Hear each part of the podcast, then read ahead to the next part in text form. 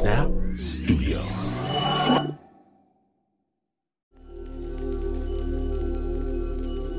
Mr. Knox takes rocks from docks, sir, and beats them down with caught the pox, sir. Knox knocks rocks on them with pox, sir. Those with pox knocks knocks with rocks, sir. This can't stand. Where is this Knox, sir? Well, I'm afraid he's down with pox, sir.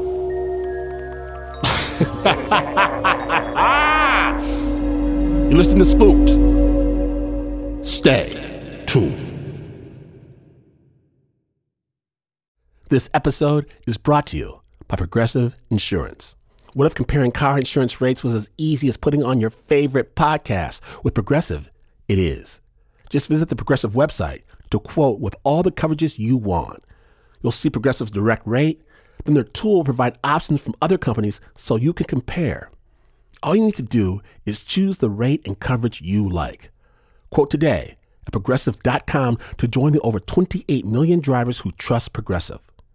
Progressive Casualty Insurance Company and affiliates comparison rates not available in all states or situations. Prices vary based on how you buy. Support for Snap Judgment presents Spooked comes from Odoo. Tired of relying on disconnected software to manage your business? Then you need Odoo. Odoo is an all in one management platform with a suite of user friendly applications designed to simplify and connect every aspect of your company in one easy to use software so you can get more done in less time. To learn more, visit odoo.com slash spooked. That's O D O O dot com slash spooked. Odoo, because amazing employees deserve amazing software. From KQED and PRX, you've crossed over to Spooked.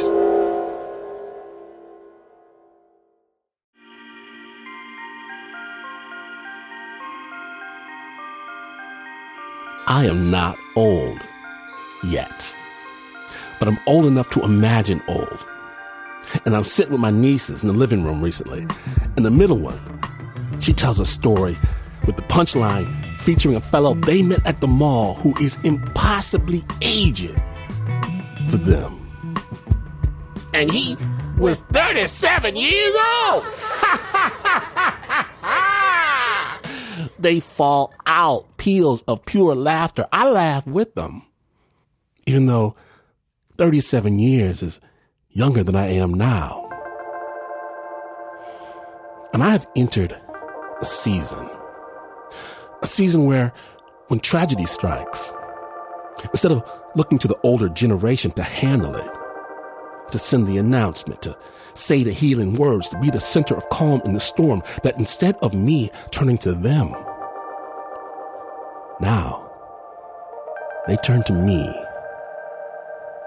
And I never knew how strong they were before, how invisible their burden, how I took their courage, their patience, their solidity for granted. I never knew how hard it is to shepherd someone else's grief, even as you are staggered by your own. I never knew this, and I marvel at how they gave me an anchor they could not have had, how they gave me comfort from their despair. And these are lessons I do not wish to learn, but wishes are wishes.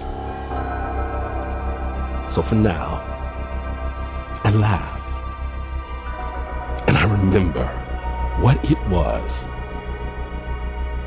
to be 37 years old.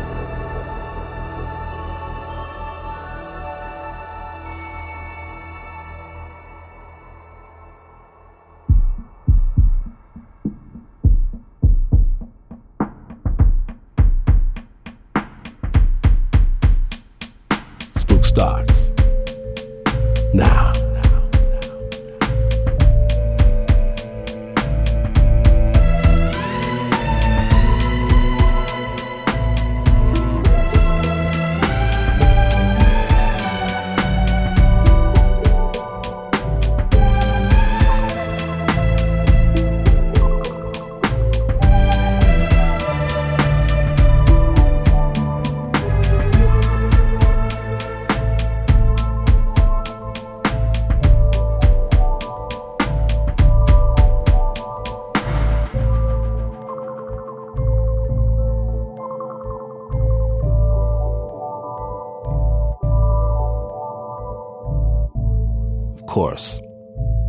Some think the Reaper will never come for them.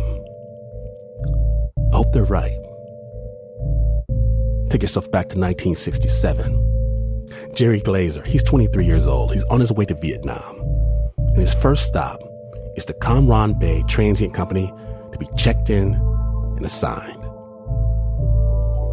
Spooked.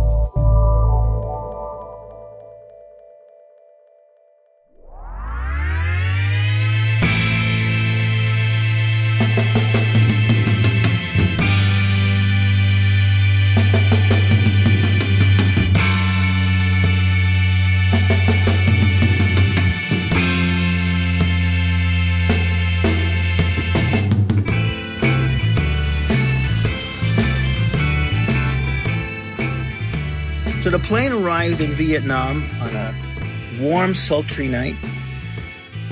And when the plane landed, there was a, a Jeep. And on the back of the Jeep, there was two signs. One handwritten, Welcome to Vietnam. And below that, a illuminated sign, Follow me, for the, for the pilot.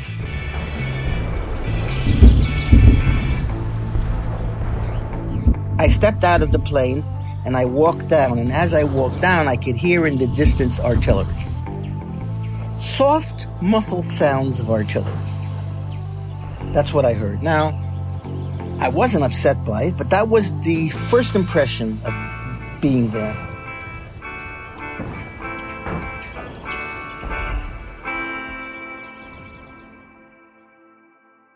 From there, Jerry boards a bus and is taken to a base not far from the airport.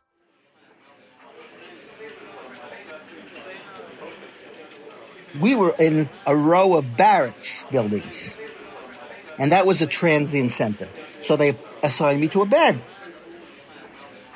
That place was busy 24 7. Jerry spends the following day in a crowded room, waiting to be assigned. But by the end of the day, his name hasn't been called, so he heads back to his bunk.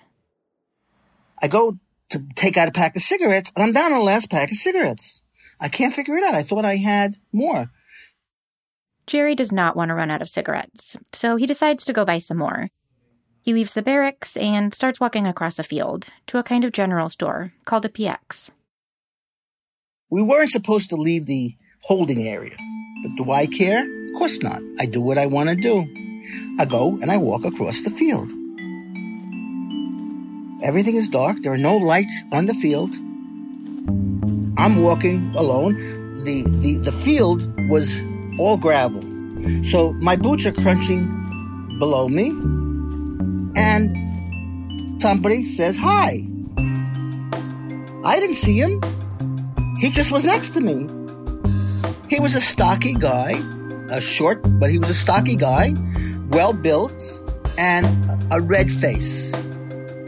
We were just walking in the same direction. He just came for the company.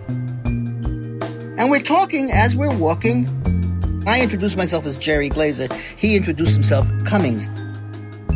So I said, Where do you live? He said, oh, I lived in New York. I said, Where? he tells me, In the Bronx, where I grew up. I said, No, I lived on, you know, Walton 184th. I said, I lived on 161st in Jerome. I said, okay, we were neighbors. I never saw you. Just, this, this is the banter. We get to the PX, right? I'm going to the PX to buy my cigarettes. He says, Well, I'm going to go in and I'll meet you outside. I said, Okay. I bought some uh, Wrigley's gum. I bought some postcards, some stamps. You know, I got myself ready. Now, when I came outside, he was just standing there. He didn't buy anything. We start walking back. I take a cigarette, I put it in my mouth, right? And I and I offer him one. He doesn't want it, right? I said, "You have a light?" He said, "Yeah." And he throws me a lighter. The lighter bounced off my hand into the darkness. So I go searching for it. I'm bending over, right? Looking, feeling around, but can't see anything. I didn't have a light, flashlight. And something hit me in the back and sent me in flying forward. It was like a kick. It hit me so hard and, and it shook me, it shook my teeth. And, and when I got up, I turned around, I got up, And I was ready to kill this guy. I thought he was like making a joke. Like he was like pulling a chair out from under me. You know, he saw me, he saw my ass up in the air and he had to kick me. Th- that's what I thought. What the hell? Uh, and I tried to find him. I didn't find him. I searched. I felt around. Now I figured he ran away. He kicked me and he ran away. Jerry's angry, but he knows he doesn't stand a chance of finding Cummings out here in the pitch dark. So he gives up his search and walks back to the barracks by himself. He climbs into bed, and before he knows it, he's asleep. Now, the next morning, I can't get out of bed. I'm, I can't sit up. I felt like I was. They tied me to the bed. You know, like I was like I, I couldn't move.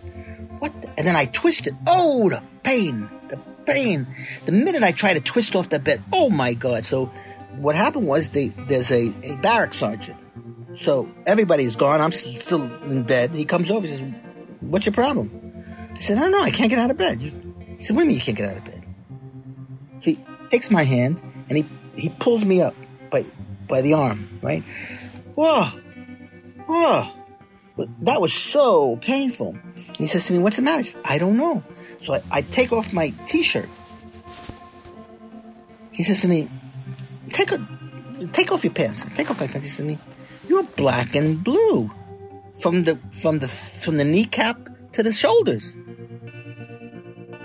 Jerry doesn't want to go to the infirmary. That's not the kind of guy he is. Instead, he takes some aspirin and a hot shower. Then he goes to check in and wait to see if he'll be assigned. But once again, his name isn't called, so Jerry decides to walk back to the field. After all, he still has cigarettes to smoke, and that lighter is still missing. And I'm walking the field looking. And I see the hole. I see the blast.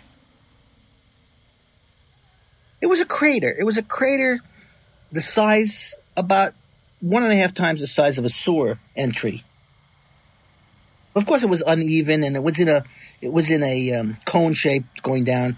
And I realized I knew then from my training that, that an ordnance hit that, an exploding ordnance from the top. Jerry understands now that what he felt the night before wasn't a kick. It was the force of an explosion. So he starts to worry. Is Cummings okay? Did he get hit?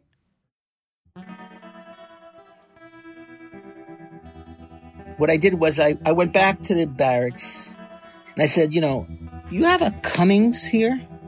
The person working the desk looks up the name Cummings and tells Jerry where to find his bunk. So I go to the bunk and there's a duffel bag at the bunk with his name on it. Now, maybe that's him. So I wait. I wait. Go to sleep. Sleep the whole night. Next morning, he's not there. I go back to the company. But this time, they can't find the name Cummings in their files. You don't have a Cummings that's supposed to be assigned? No. Strange, right? The bag's there. So the next night, I went back again. I slept, didn't show up again. For all I knew, the bag has been there for two years, three years. If, if, if there's a bag attached to a bed, the concept is someone is there. So nobody checks.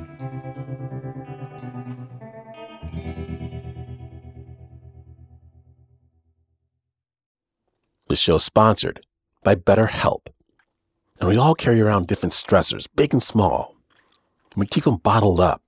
It can start to affect us in ways we don't expect.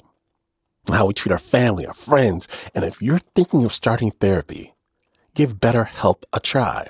It's entirely online, designed to be convenient, flexible, and suited to your schedule. Get it off your chest with BetterHelp. Visit betterhelp.com slash Glynn today to get 10% off your first month. That's BetterHelp, H-E-L-P dot com slash G-L-Y-N-N.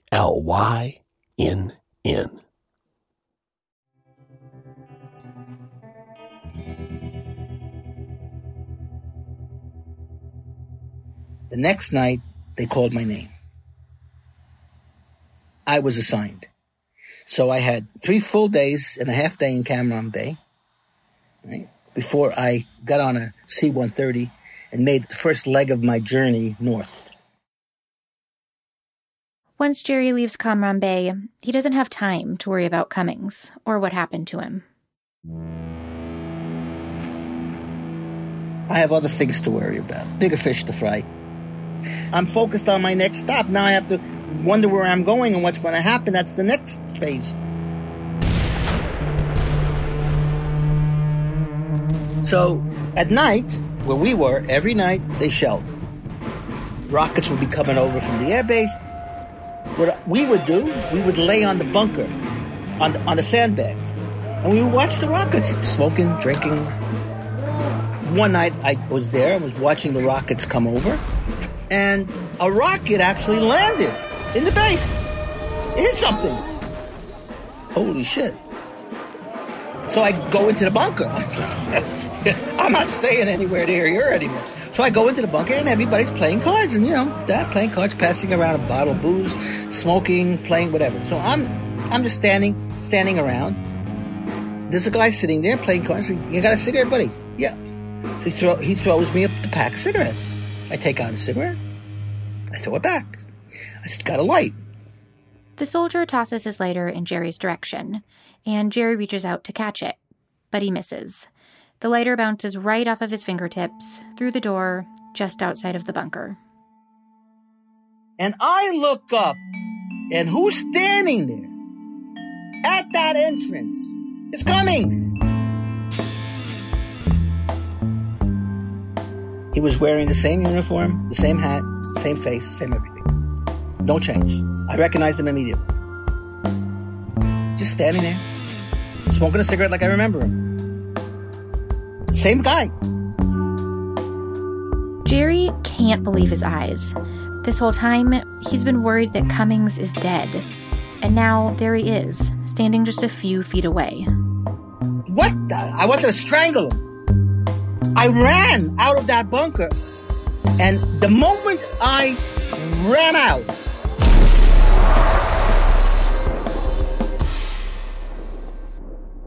that blast collapsed maybe 2,000 pounds of sandbags on those guys.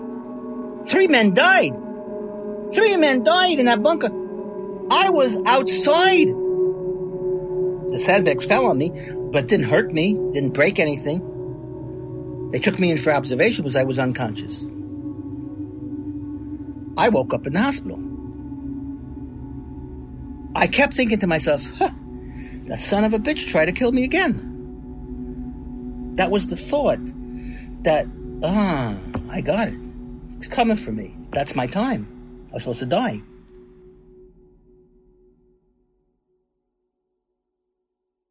Jerry is released from the hospital and returns to duty. Pretty soon, he forgets all about Cummings again.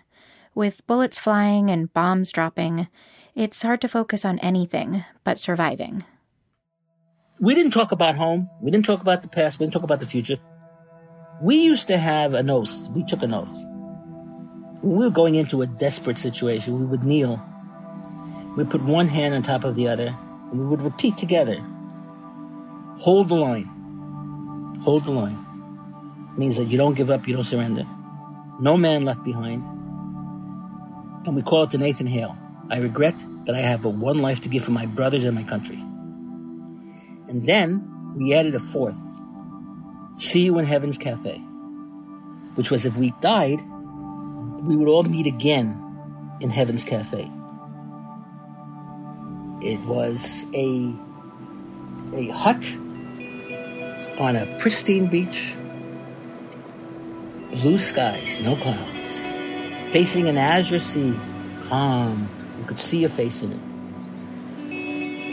Mai Tais all day long with little umbrellas sticking out of chill glasses. If we died, that's where we would be. That was the fantasy.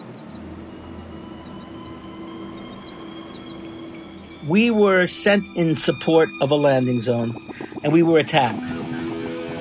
And we're losing. the guys who were there before, they built this this perimeter so that if they were fi- if they were attacked, they would be able to fire from behind something to protect them. I'm I'm in a it was like a, a foxhole, a hill in the back, and a little metal plate in the front, and I was firing down. Rockets were coming in, killing people. I I was focused. Jerry is trying to hold back the opposing forces while helicopters evacuate his unit. A helicopter came in, whoever got on got on, but you needed like four, five, or six helicopters to get everybody off there. There wasn't. There was only two. And then they had to go and then come back. And you had to hold out for that 30, 40, 60 minutes till they came back again. They came back again. As the helicopters start taking groups to safety, Jerry stays behind to hold the line. I hear someone calling my name. Jerry! Jerry! Glazer! Glazer! Sarge! Glazer! Sarge! Glazer! I look up. There's a helicopter. Who's standing in the door? Cummings! Standing in the door. I ran to that helicopter.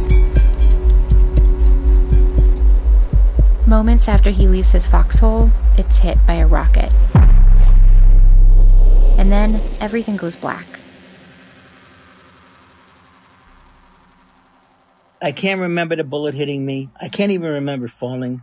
I can't remember anything. All I know is that I woke up. I woke up in a hospital. That's all I know. Jerry is in the hospital for a month, and he still has a long recovery ahead of him. Eventually, though, he gets better. He returns to duty. And then, about a year later, Jerry goes home. It's a tough transition, but over time, he starts to adjust and makes a life for himself. I found a wonderful girl. I married her, and she gave me a family. Jerry starts his own business and begins traveling a lot for work. 20 years go by.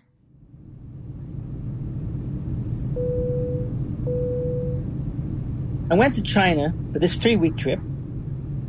I had a, a cold when I got on the plane. In China, I was very sick. I was terrible.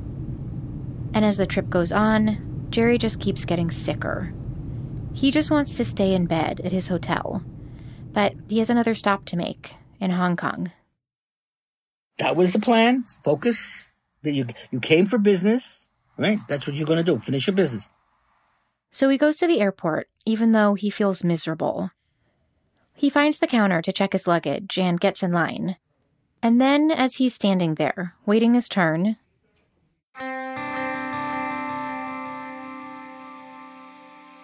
I look up, and there is Cummings. With a cigarette in his hand, because you were allowed to smoke in those days in the airports. And he was in his fatigues and his cap, same fatigue cap, and he was clean like he always was. He looked good. He was same build, same guy, same face. he's exactly the same. Cummings hasn't aged a day. And he was just looking at me. He didn't say anything. He didn't wave at me. He just was looking at me, and I and I, just again, I just was filled with anger because what was the reality? I didn't know anymore. Twenty years later, where did he come from? Why is he back? So I ran to get him. This time I'll get you because he's right there. Of course, when I got to the counter, he wasn't there. And I didn't look for him. Either. I didn't even look around to find him. I wasn't going to find him. I knew it by then. When I stood at the counter, I realized how sick I was. Then it came to me. You're so sick, go home. Jerry cancels his flight to Hong Kong and flies back to New York, where he spends the entire weekend in bed. On Monday, guess what? I felt better. I didn't feel good, but I felt better. I go to the office, take a taxi to the office. I walk into the office, everybody jumps up, you're alive! Huh? What are you talking about? Of course I'm alive. What's wrong with you? Jerry, you were supposed to, you were supposed to go to Hong Kong. I said, yeah, but so I didn't go to Hong Kong. What the hell does that have to do with you? I wasn't feeling good. Jerry, that plane that you were supposed to be on crashed. Bullshit. He turned on the news. And there it was. I said, Was that my flight? He says, Listen to the flight number. Holy shit. As he watches the footage on the little television in his office, Jerry suddenly remembers Cummings, standing at the baggage counter. And it only came to me then. Imagine 20 years after it began. 20 years after it began, I came to realize that he had come to save me. He wasn't coming to take me. All those times, he was coming to save me.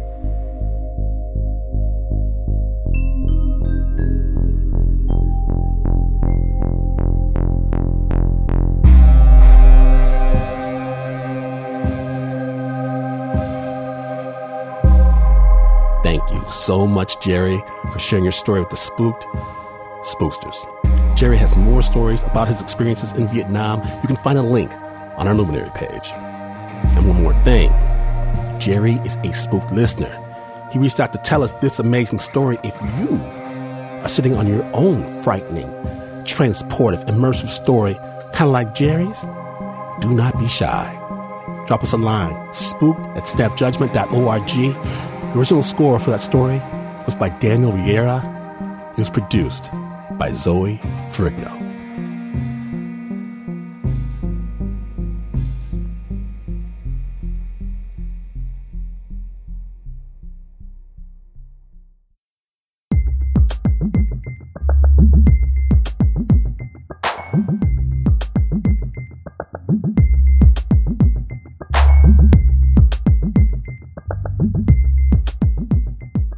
Never get lost alone. Always find a hand to hold. And if you have a story that you can't tell anybody else about the forces, the powers, the events that have shaped your world but defy rational explanation, tell me about it. Spooked at snapjudgment.org because the best thing ever is a spook story from a spooked listener. Let the like minded the wisdom seekers, the torchbearers know that you're on the inside track by sporting some spook gear. The t shirt of your dreams available right now at snapjudgment.org. And remember, if you like your storytelling under the bright light of day, subscribe to our amazing sister podcast, Snap Judgment. It's storytelling with a beat. Spook was created by the team that is not afraid to grow old, not a bit. Except for Mark Ristich, I keep telling them that skinny jeans, they're made for someone else entirely. That's Anna Sussman. Our chief spookster is Eliza Smith, Chris Hambrick, Annie Nguyen, Davey Kim, Lauren Newsom, Leon Morimoto, Renzo Gorio, Teo Ducot, Marissa Dodge, Zoe Ferrigno, Doug Stewart, Greta Weber, Tiffany Leza, and Ann Ford. The Spook theme song is by Pat Mesiti-Miller. My name is Glynn Washington. And not all mysteries lead us through shadow. Not all castles are constructed of nightmare, no, but friends, I'd advise a simple insurance policy.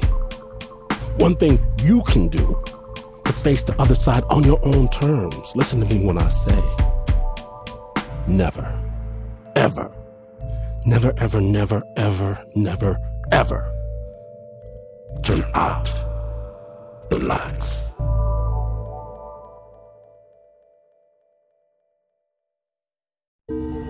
This story was summoned in the dark of night by KQED and PRX.